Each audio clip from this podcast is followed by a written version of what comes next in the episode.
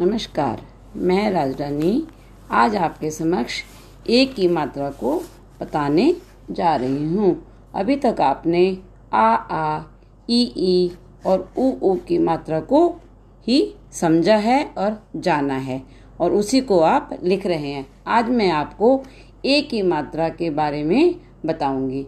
ए की मात्रा को हम किसी भी व्यंजन के ऊपर लगाते हैं। व्यंजन पर मात्रा लगाने पर व्यंजन की ध्वनि ए जैसी हो जाती है। जैसे का जमा ए की मात्रा के, पा जमा ए की मात्रा पे। ये तो हो गई व्यंजन पर मात्रा के उच्चारण की बात।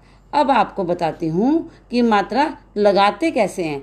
मात्रा लगाने के आपको व्यंजन पर मात्रा लगाने के लिए आपको सबसे पहले व्यंजन पर बाईं ओर थोड़ा सा झुकाकर गोला बनाते हुए नीचे व्यंजन में लगाते हैं और उसको वहाँ पर मिलाना है।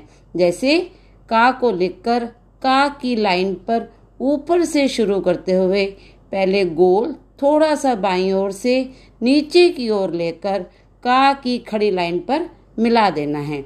आपको तो पता ही है कि हिंदी भाषा हमेशा ऊपर से नीचे की ओर लिखी जाती है। जैसे, का जमा ए की मात्रा जमा ला जमा आ की मात्रा, केला। पा जमा ए की मात्रा जमाड़ा पेड़।